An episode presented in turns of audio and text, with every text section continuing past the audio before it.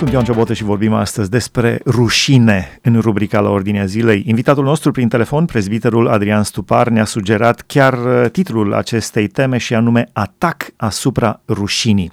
Trăim o, o vreme, o perioadă de atac asupra rușinii. Ce se întâmplă în lumea noastră? Ce se întâmplă? De ce credeți că acest titlu este cel mai potrivit pentru subiectul nostru? Atac asupra rușinii.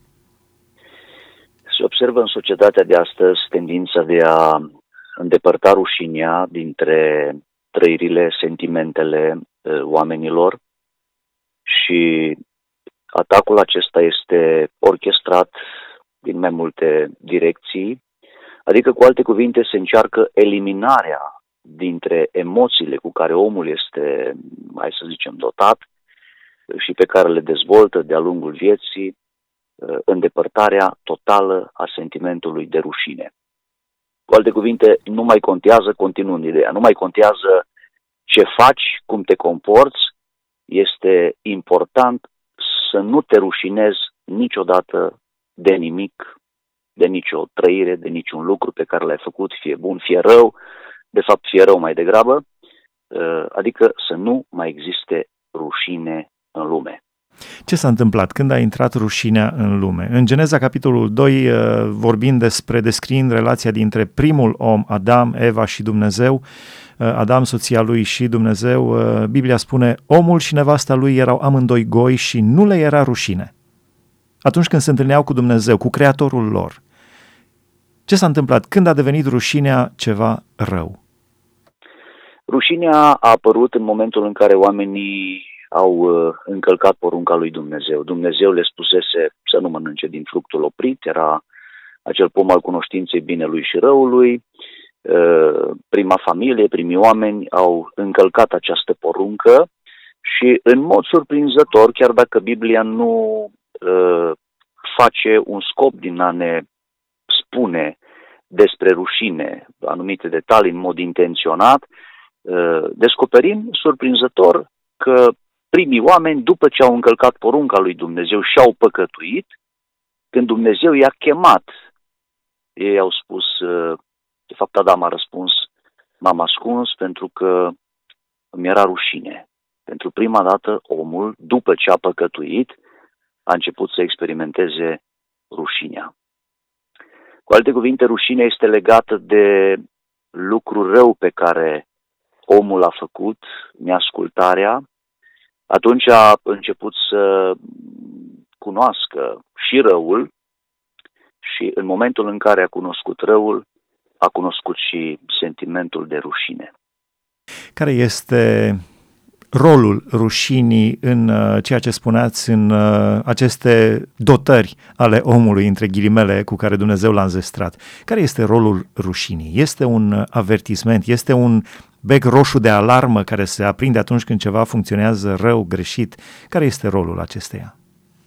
Uh, subiectul rușinii este destul de complex, pentru că sunt situații în care Oamenii sunt copleșiți de rușine uh, din motive, hai să zicem, prea puțin importante, uneori din motive puierile, uh, și în momentul în care rușinea îi năpădește, din astfel de motive neîntemeiate, ea poate duce la uh, blocajul acțiunilor, la izolare, însă există și o parte pozitivă a sentimentului de rușine și uh, aici venim spre uh, întrebarea pe care ați ridicat-o.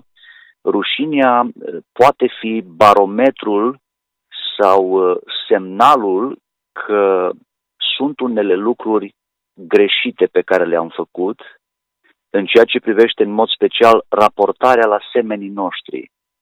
Pentru că, în mod special, rușinea are de-a face cu raportarea noastră unii la ceilalți. Îmi este rușine de ceea ce ți-am făcut. Îmi este rușine de ceea ce ți-am, de, de ceea ce ți-am spus.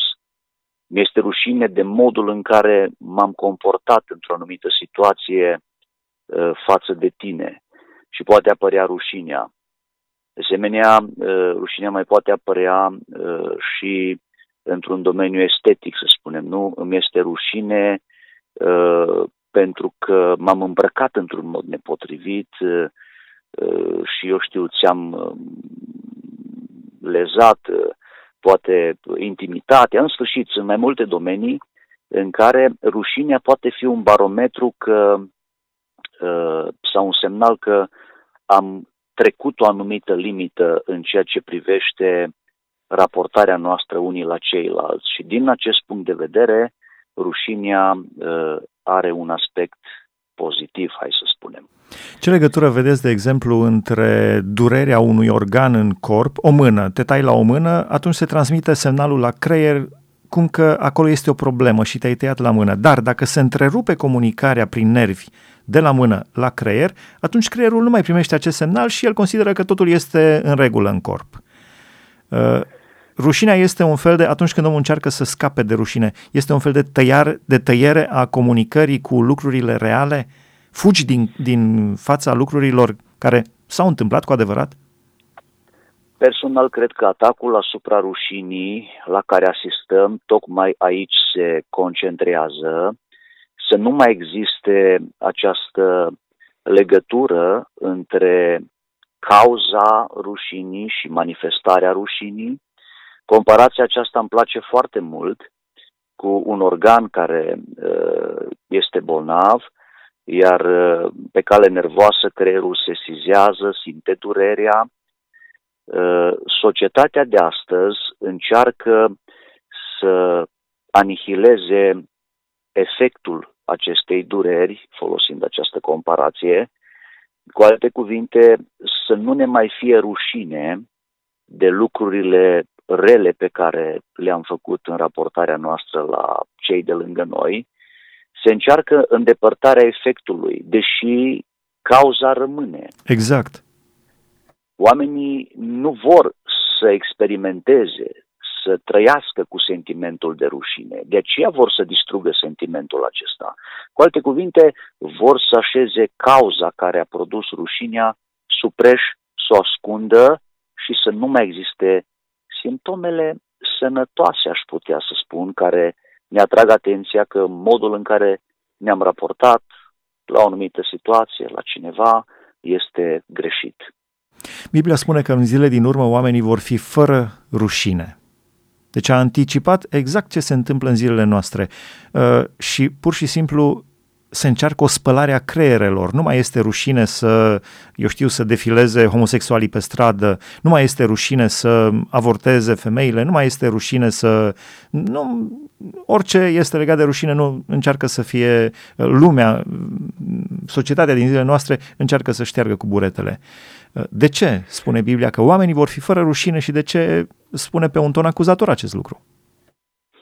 Uh, da, într-adevăr, Biblia vorbește despre câteva categorii de oameni, exemplificând faptul că uh, sunt în societate, în lume, oameni care și-au uh, anihilat sentimentul de rușine, de fapt, uh, în mod voit. Oamenilor uh, nu le mai place, așa cum spuneam, să, să le fie rușine și atunci, uh, în mod voit, anihilează această trăire Uh, de ce fac asta? Pentru că vor să transmită ideea că lucrurile rele pe care le fac nu sunt rele de fapt.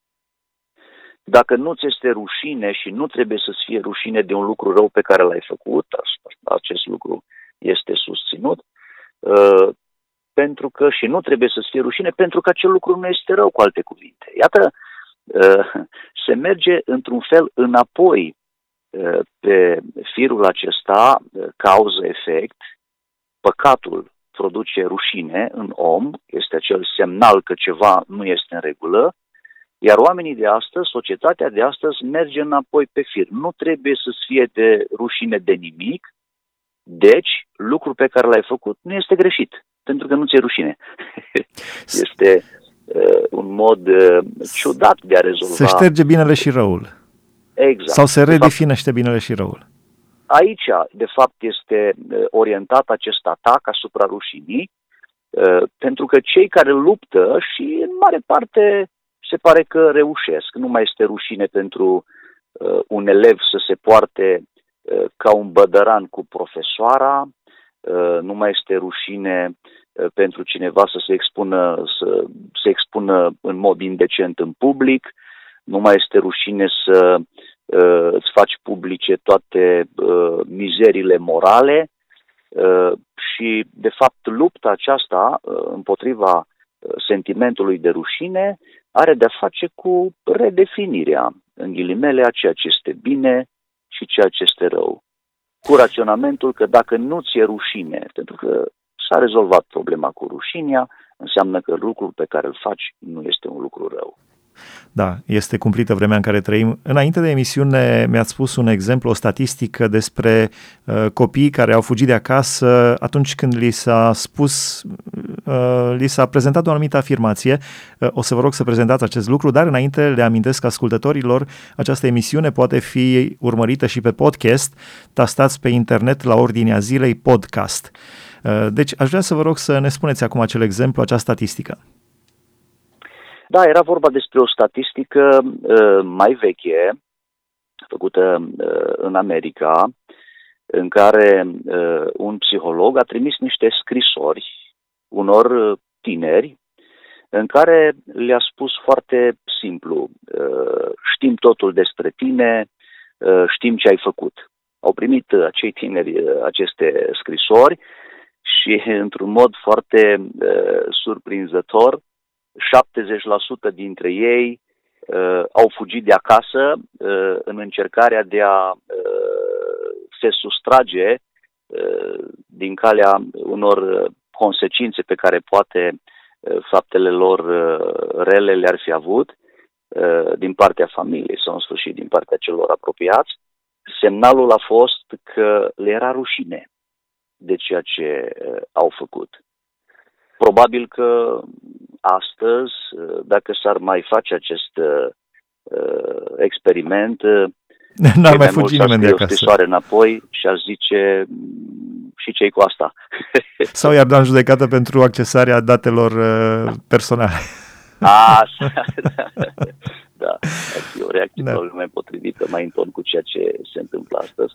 Deci asistăm uh, la, la deteriorarea acestui sentiment al uh, rușinii uh, în aspectul lui pozitiv uh, și da, se pare că oamenilor nu le mai este rușine de lucrurile rele pe care le-au făcut. Mai mult decât atât, uh, citeam despre un uh, episcop luteran într-un context în care era vorba despre consumul de pornografie pe internet. Și omul acesta uh, a făcut o afirmație foarte surprinzătoare și tristă în același timp. Spunea în felul următor, oamenilor nu trebuie să le fie rușine dacă consumă pornografie, decât dacă o fac prin surse nelegale. Groaznic. Și m-am gândit dacă s-ar putea întoarce Luther în mormânt, ar face-o de sute de ori, văzând uh, unde s-a ajuns și ce mod de gândire au unii uh, slujitori, ai unor biserici, ai să spunem așa, dacă putem să-i numim. Uh, oamenii cred că nu mai trebuie să-ți fie rușine decât poate în anumite condiții pe care, iată, societatea le stabilește arbitrar fără să mai țină seama de principiile cuvântului lui Dumnezeu ale Bibliei. La final aș vrea să ne îndreptăm atenția spre Domnul Isus Hristos. De ce a venit? El a luat rușinea noastră asupra lui, uh, a spălat rușinea noastră, sau spune în profetul Isaia, capitolul 61, vorbind despre, Isaia scrie cu aproximativ 650 de ani înainte de Domnul Isus Hristos, își scrie această profeție și spune, Duhul Domnului Dumnezeu este peste mine, căci Domnul m-a uns să aduc vești bune celor nenorociți. El m-a trimis să vindec pe cei cu inima zdrobită, să vestesc robilor slobozenia și prinșilor de război izbăvirea, să vestesc un an de îndurare al Domnului și o zi de răzbunare a Dumnezeului nostru, să mângâi pe toți cei întristați, să dau celor întristați din Sion, să le dau o cunună împărătească în loc de cenușă, un undelem de bucurie în locul plânsului, o haină de laudă în locul unui duh mâhnit care este lucrarea Mântuitorului Iisus Hristos în domeniul acesta al rușinii, de a ridica rușinea păcatului de pe omenire?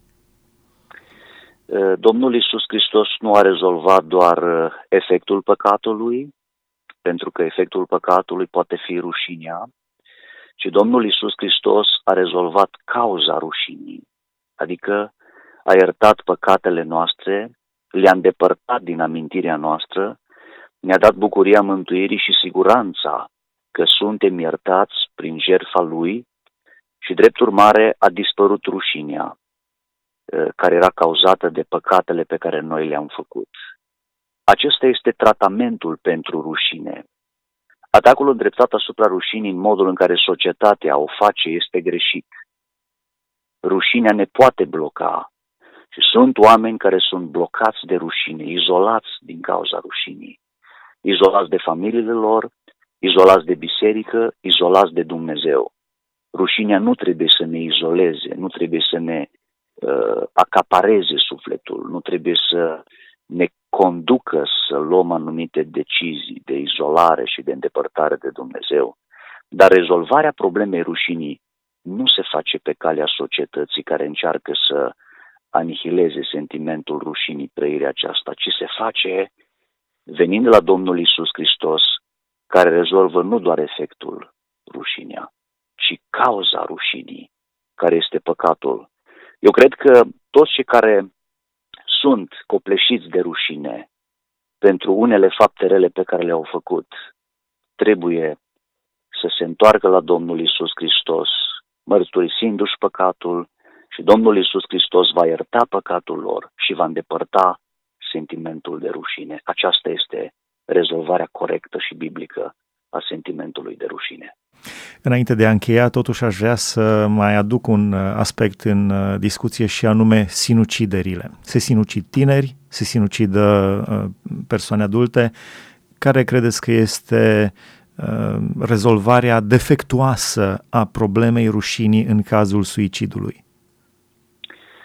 Eu cred că rușinea în astfel de situații dramatice a fost și este foarte mare, nu este gestionată corect, adică în momentul în care apar dezechilibre, ca în toate domeniile vieții și în domeniul acesta al trăirii, uh, în ceea ce înseamnă rușinea, ea poate fi extrem de destructivă și, într-adevăr, să se ajungă la decizii extreme uh, în care oamenii să nu mai știe cum să rezolve problema și în astfel de situații aș vrea să transmit uh, următorul adevăr important al Scripturii.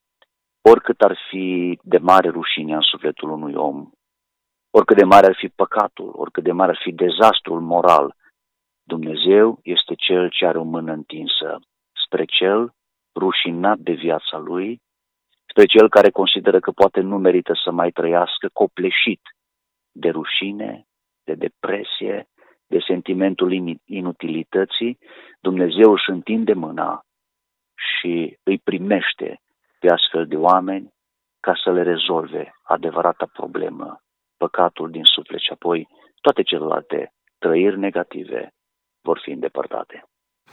Probabil că am putea încerca o comparație și cu lepra. Cei care suferă de lepră se pot, eu știu, se pot tăia la o mână, dar nu simt durerea. Se pot tăia la un picior, se pot răni, dar nu, simt, nu mai simt durerea. Uh, și așa cum spuneați, uh, asta se încearcă acum, anihilarea acestei relații cauze-efect între păcat și uh, responsabilitatea față de acel păcat. Uh, la final, vă rog.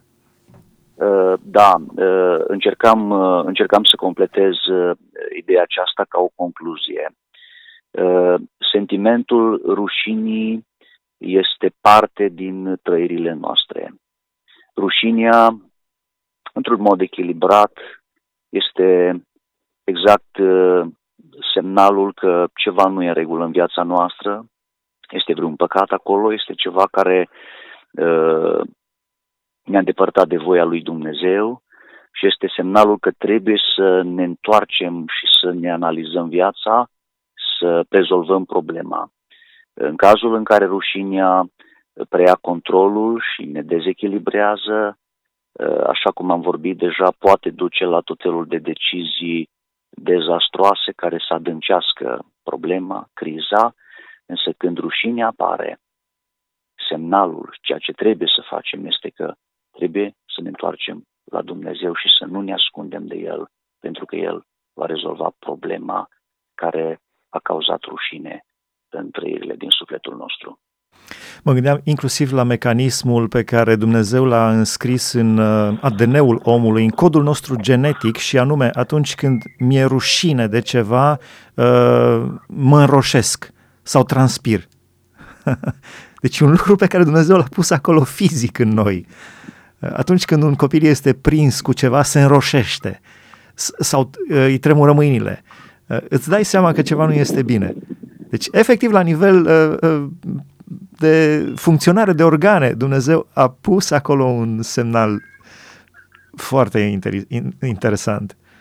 Da, pentru că avem, uh, avem semnale, Dumnezeu ne-a lăsat chiar în organismul nostru anumite semnale, cum este durerea despre care am vorbit și comparația cred că este uh, foarte inspirată.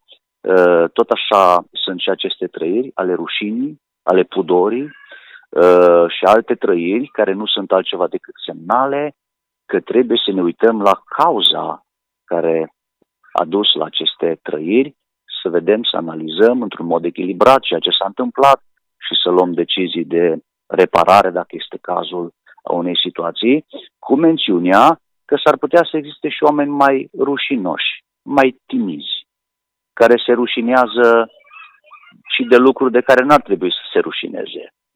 Și pe aceștia trebuie să încurajăm pentru că uh, orice dezechilibru în trăirile noastre poate fi uh, în defavoarea noastră.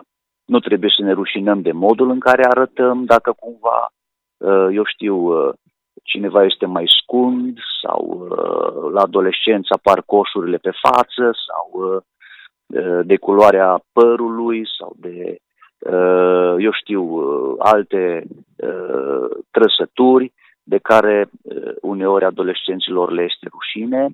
Uh, aici rușinea poate avea un efect uh, negativ, însă în ceea ce privește relația cu Dumnezeu, rușinea ne poate ajuta să înțelegem că ceva nu este în regulă și să ne întoarcem, să ne reparăm relația noastră cu Dumnezeu.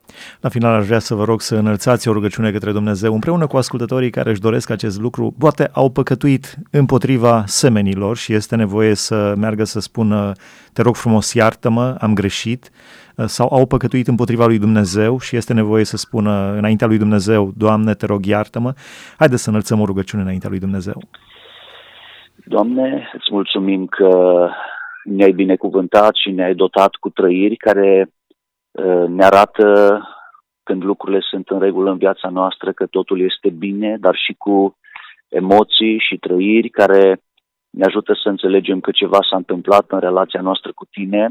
Îți mulțumim pentru modul minunat în care tu ne-ai creat și pentru modul în care tu ne vorbești și ne ajuți ca să ne menținem și să ne dezvoltăm relația cu tine. În mod specific mă rog în aceste momente pentru cei în viața cărora a început să dispară sentimentul de rușine și nu mai simt rușine pentru modul în care s-au raportat la cei din jur, modul greșit în care s-au raportat la ei. Doamne, te rog să le vorbești și să restaurezi trăirile sănătoase și echilibrate în sufletul lor.